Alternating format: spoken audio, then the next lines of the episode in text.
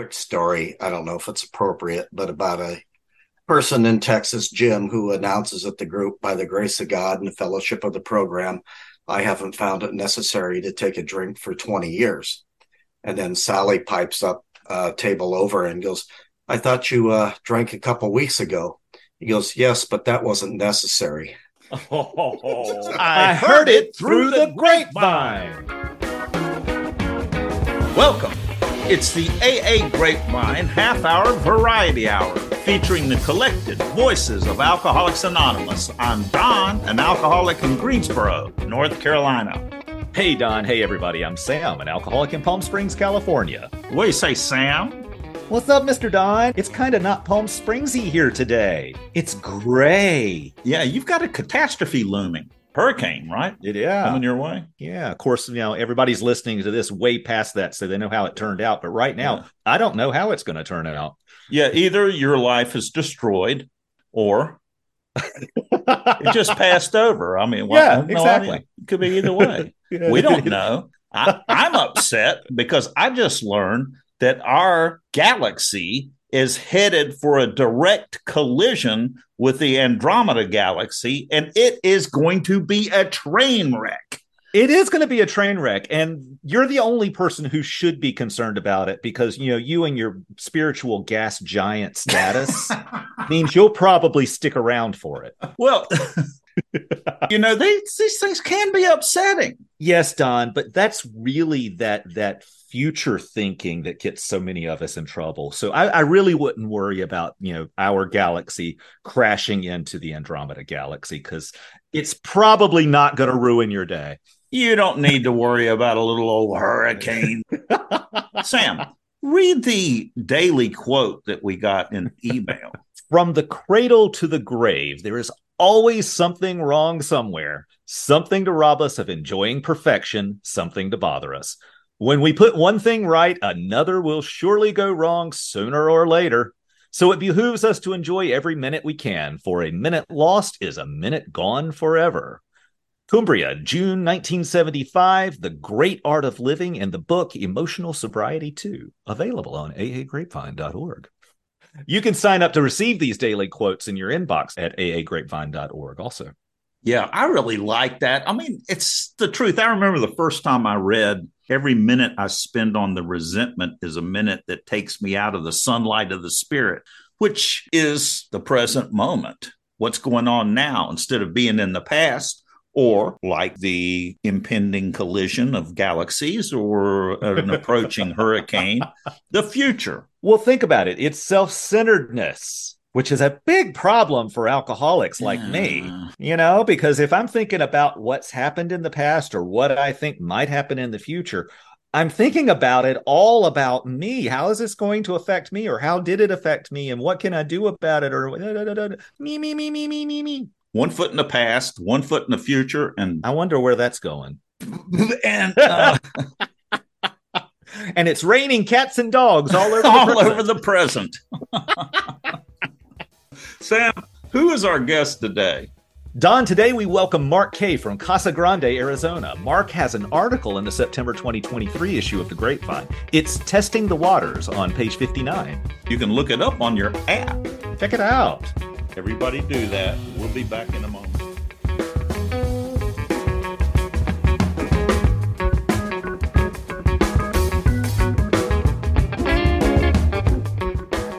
Hey, Don, how can I support the Grapevine podcast? Since the Grapevine is self supporting, we don't sell ad space in our magazines, on our website, or even on our podcast. Grapevine doesn't even accept contributions from AA members. What?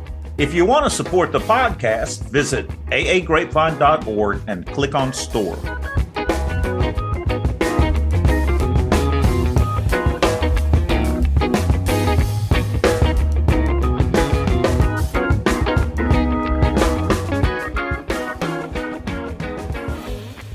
Hi, my name is Mark, and I'd like to thank Sam and Don for inviting me to this podcast. It's kind of up my wheelhouse. I had a old sponsor that once told me that the only speaker meeting I liked was the one in which I was the speaker. So, so well, you're talking about me, me, me. So it's all about love it. me. It's all about it's all about me. Well, Mark, when did you get sober? January 10th, 1989. If you would have told me that day it was my last day of drinking, it would have been a pretty far fetched idea. But I had hurt myself in a ski accident and I was on painkillers, and they told you not to drink on these. And what they really mean when they tell somebody not to drink, like my wife, she doesn't drink. But, I, you know, what it meant was keep it down under a six pack. And so, Yeah, you know, you can have a few. I like the way you drinking. think. well, that doesn't matter. Yeah, that doesn't apply to an alcoholic. yeah, I cut it off and I went to this nightclub at happy hour and I was uh you know, they they told me not to leave. There was a few times at this place where they get a cab and I used to take it across the street and come back, get my truck and go out about my merry way. But this night it was kind of dark out and I decided I needed more cash and pulled up to a 7-Eleven. I uh made it a drive-through. oh, And, uh, yeah, I did what any respectable member of my family would have done. I turned out the lights and left the scene very quickly. how'd that work out for you? Yeah, I hid the truck and, uh, you know, I even went back to the 7 Eleven to make sure I did it. And uh, yeah, they were fixing the window. And it took a few days. The state patrol got a hold of me and they really wanted to talk to me. But something happened. It was five days later. He just gave me a careless ticket and I was coming home and I didn't drink for that five days. And I passed that bar it started at. And I thought I ought to go in. I'm really thirsty. And the autopilot, for the first time, I thought, go home tonight. You can drink tomorrow if you want. Just go home. Uh, you know, I think it sounds a little strange, but maybe a voice of intervention. And so the next day I got up, it was six days, and I wondered if I could do it a week, and then wondered if I could do it two weeks. And it took a, a month or so, but as I got stronger or weaker, you know, instead of beating them, might as well join them. I met this girl who introduced me to AA, and the rest was history. So your first month of sobriety was without the, uh, the yes, fellowship. white knuckling it. Yes. Did you drink in that month or you didn't drink in that I month? didn't. I didn't, but I had a realization that everything bad that happened to me happened while I was drinking, and that everything good that happened to me happened while I was drinking, followed by I was always drinking. And then came the realization that, that alcohol was no longer the uh, solution to my problem. Alcohol was the problem.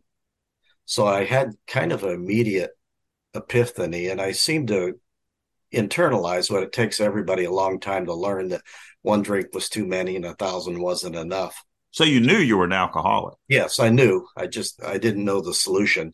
My younger brother had nine months more of sobriety, but I didn't know he was going to AA to do it.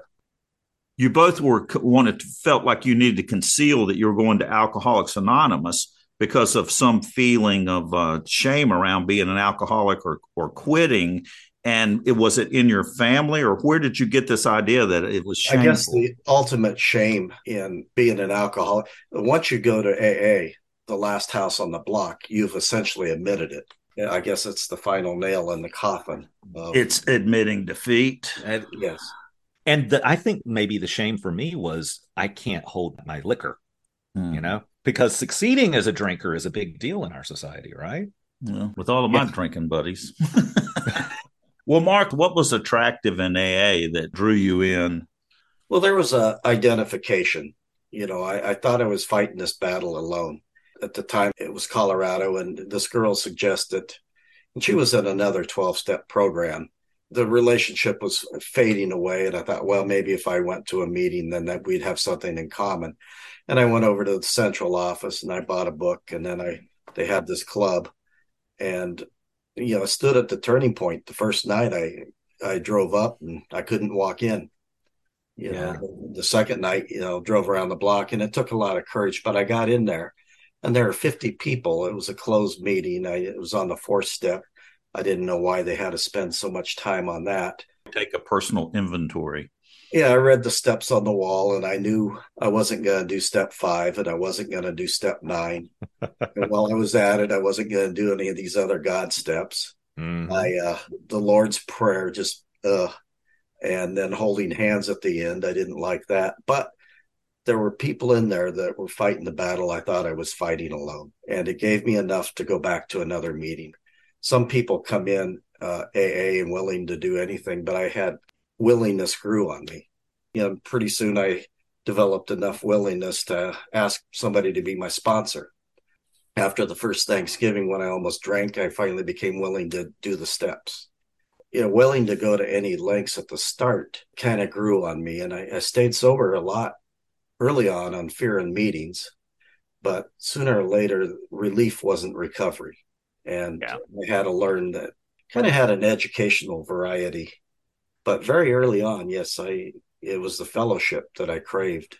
Well, what was the first thing in AA? You you made a list of a bunch of steps that you were determined not to do, and things in AA was asking you to do that you're determined not to do. What was the first thing? What is something that you did that AA asked you to do, kind of against your will? I don't believe in this, and then getting on the other side of it, saw the benefit of it. Well, that would probably be asking for a sponsor. That was tough. Back then, this guy really admired him and I and finally asked him, and he said, Yes, but you have to go to this business meeting. And so I went to this business meeting, and he nominated me as treasurer. So 10 months later, so within a, a week of almost drinking at Thanksgiving, we went to a family's house and they pre poured wine at everybody's place setting.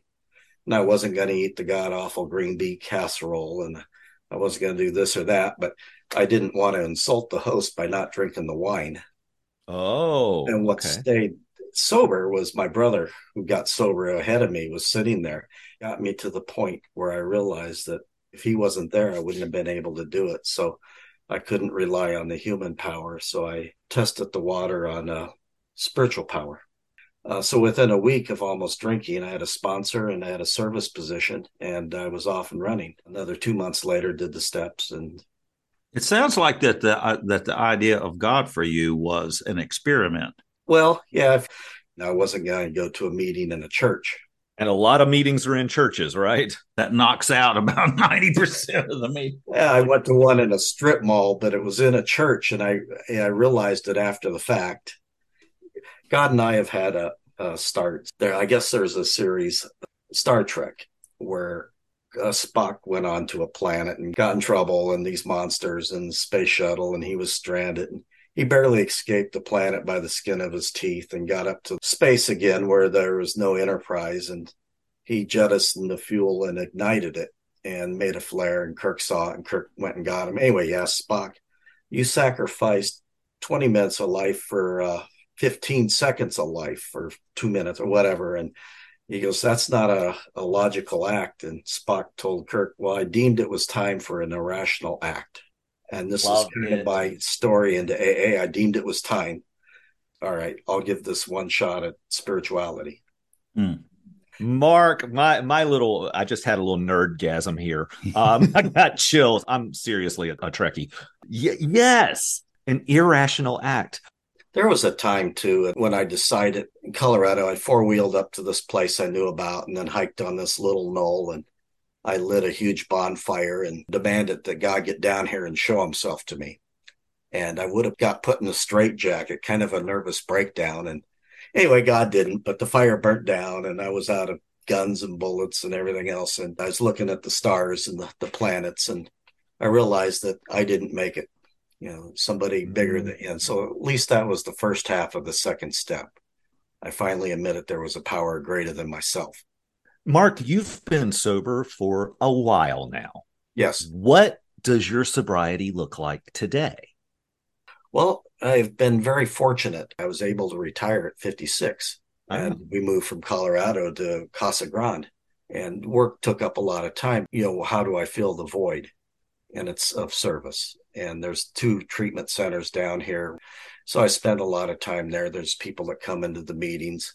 Uh, I got involved in district a great deal and I became DCM and then I'm still involved in the area. I was talking earlier about uh, meeting list coordinator for the state, the assistant. So that takes up a lot of time.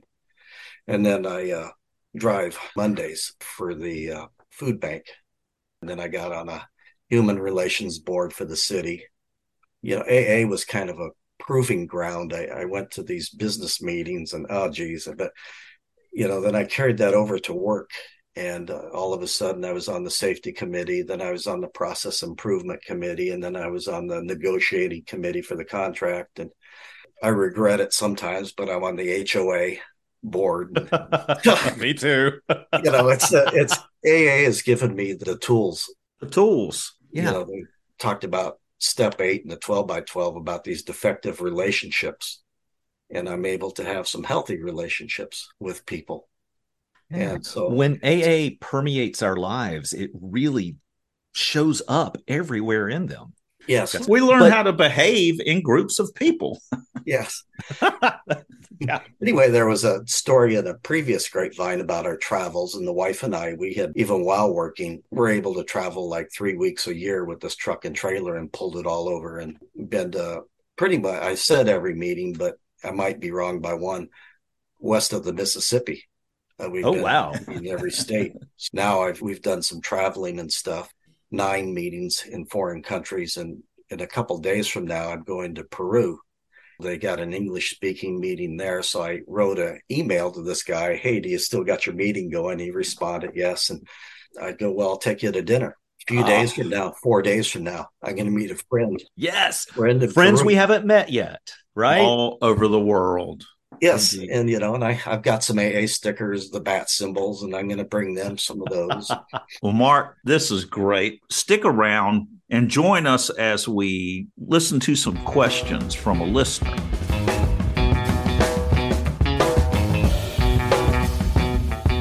It's time for the Ask It Basket. What's that? That's the name Bill W. gave the basket that was passed around for questions. We want your questions for our guests. General recovery questions, newcomer questions, AA history. Got a question for the Ask It Basket? Go to aagrapevine.org and click on podcast. And now let's dip into the basket. Rebecca B wrote in a while back asking us to discuss confusing sayings in AA.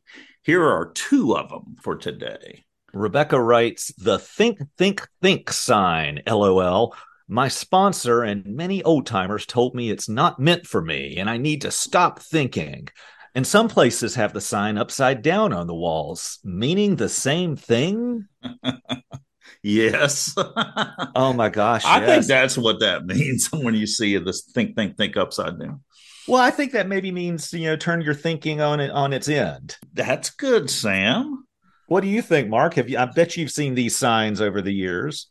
Yes, I think think think think to uh, think the drink through its conclusion. Yeah, you know, it's an immediate. Uh, ego talks loudest. The ego talks first, and here's a drink here. And the thing is, drinking well fixed my problem for a few minutes but I need to think that drink through. I like the idea of when I first got sober, first thought, wrong thought. and oh, I like that. So, whatever I'm thinking, I probably need to do the opposite when I first got sober. But then, as I have been sober after a while, we learn how to handle situations that used to baffle us. We get rewired. Yeah. Seinfeld had an episode, Opposite Day, where George realized everything he did in life was wrong. So he did the opposite of his natural inclination. and life got really good. Don, I remember uh, when Blair, our mutual friend, was sponsoring mm-hmm. me, he talked to me about those signs and he, he informed me that there was an order that they go on the wall and that think, think, think was supposed to be upside down. The order is live easy, but think first. the first word from each sign. Here's another one of Rebecca's questions. In quotes, relapse is a part of recovery, end quote.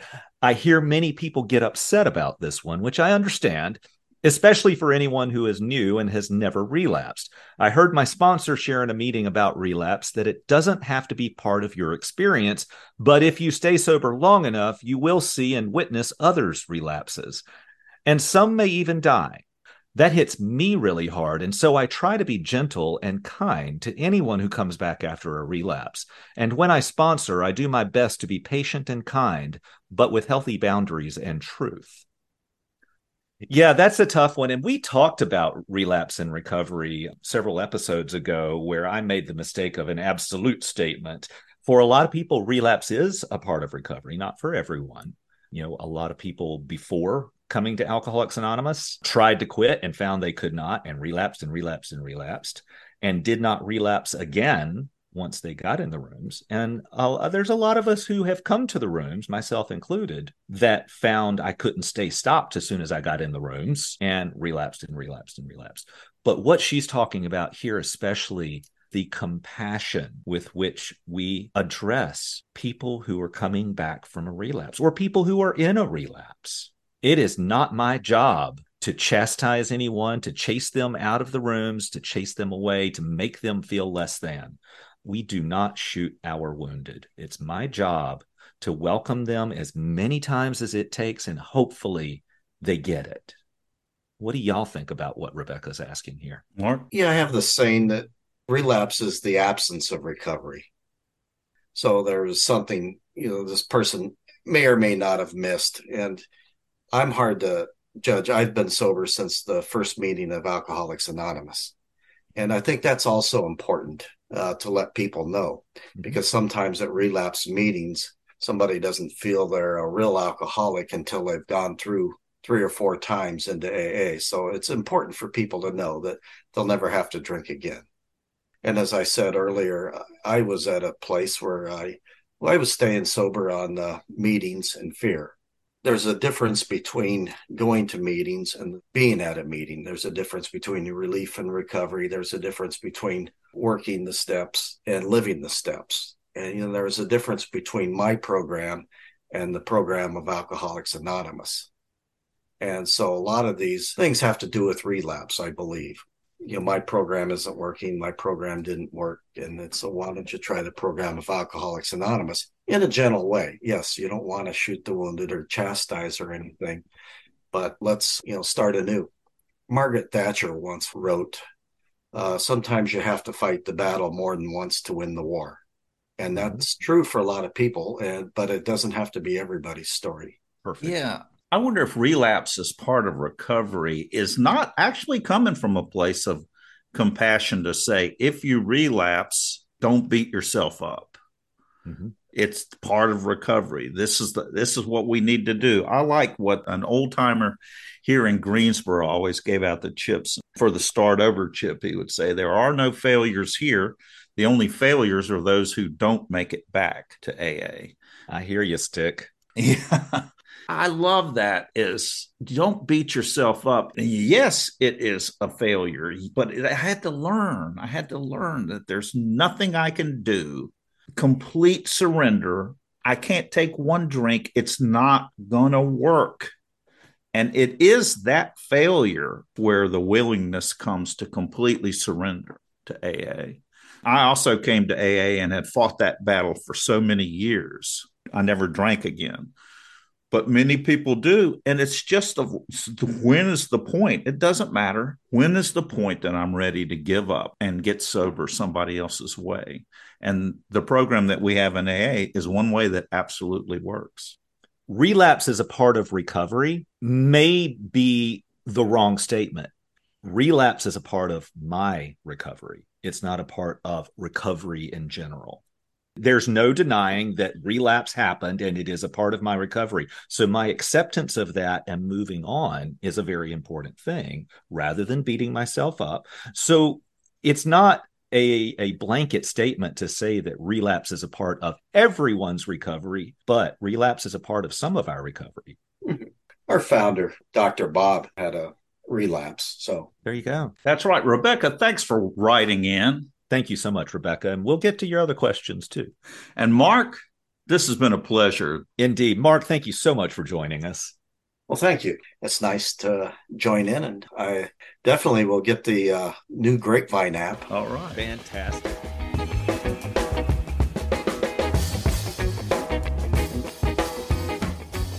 Hey, Don, what are you playing with on your phone? We're supposed to be recording a podcast here. Oh, sorry, Sam. I was just checking my spiritual fitness in the new Grapevine app. Oh, the daily spiritual maintenance checklist? Well, are you fit? Yep, says so here. And look, there's a daily quote and a sobriety calculator. And you can read the latest issue and all of the past issues all the way back to 1944. And you can have the app read the magazine to you out loud as a playlist. It's the monthly magazine in print and audio. Right in your pocket. The Grapevine and La Viña apps are now available for both iOS and Android phones. To get yours, go to the App Store on your phone. Sam, can you get that? It's the listener feedback phone. 212 870 3418. Yeah, hang on, I'll get it. Hello? Hi there, my name is Brad from Elon, North Carolina. I've been sober for just over 10 years, about 10 and a half years. Got sober in um, Huntsville, Alabama after breaking out in handcuffs. However, uh, the story that I wanted to tell is uh, of the young man who will likely become my uh, stepson very soon. You can read into that whatever you would like. And uh, I was telling him whenever I was drinking, I remember one time chugging Rum. basically just opening the bottle and drinking it. And he was thinking, oh my gosh, yeah, I can't imagine how much that would have burned. And I said, you know, it's kind of like, you know, almost drinking uh, ethanol racing fuel. He said, oh, wait a minute. You're not an alcoholic. You're a race car. I haven't introduced myself as that in a meeting yet. Anyway, guys, my name is Brad. Uh, I teach public information for the Federal Emergency Management Agency as a contract instructor. My passion is helping people, and that's one of the reasons why AA has meant so much to me in my 10 years of recovery. You know, you guys have experienced it being the counselor on the spot. You just never know when what you say is exactly what that person walked in for. Uh, and usually they come away thinking, well, my higher power really knows what they're doing. Thank you so much for what you do. Thanks, race car. You know, I, I often have I often have to counsel Sam to talk him down. I'm just, you know, on the spot. Brad, that is what I, I love that. And I so relate to that being of service to people. You know, sometimes it's just a matter of being that person that listens, that might have something to share with them, but sometimes it's just about the listening too. Thanks, Brad. Thank you, Brad. Uh, this is Mac, uh, Pittsburgh, Pennsylvania. Twelve twenty three seventy is my sobriety date. I was just listening to the podcast, one about the convention. That's absolutely wonderful. I love that segment. I've loved all the segments. I've played them all from the very beginning. And uh, thanks very much. God bless you both, and keep up the good work. I loved it. Thanks, Mac. I'm glad you enjoyed that convention. Well, you know, we want to do something different. We rotate all the different types of episodes that we do, and we really like to have a variety of all types of shows.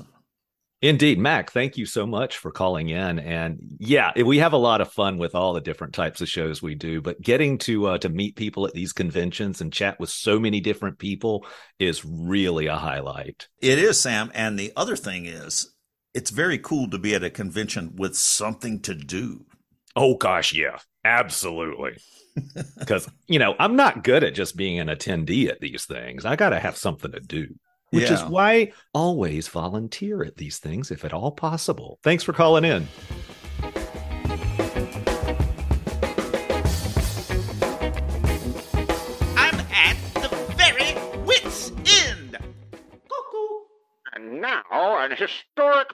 Barleycorn from April 1946.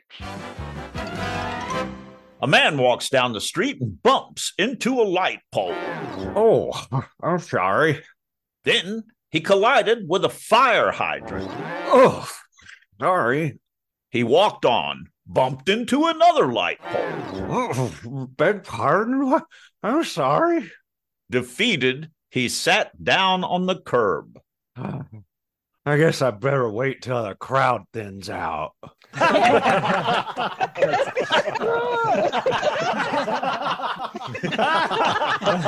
it's really not that funny.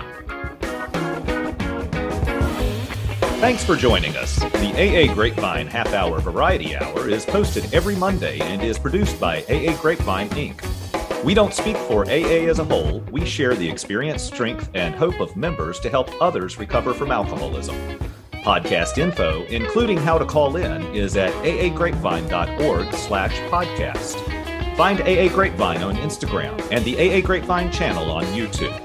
All things Grapevine are available at aagrapevine.org. If you want to know more about AA, Google Alcoholics Anonymous and your city or visit aa.org.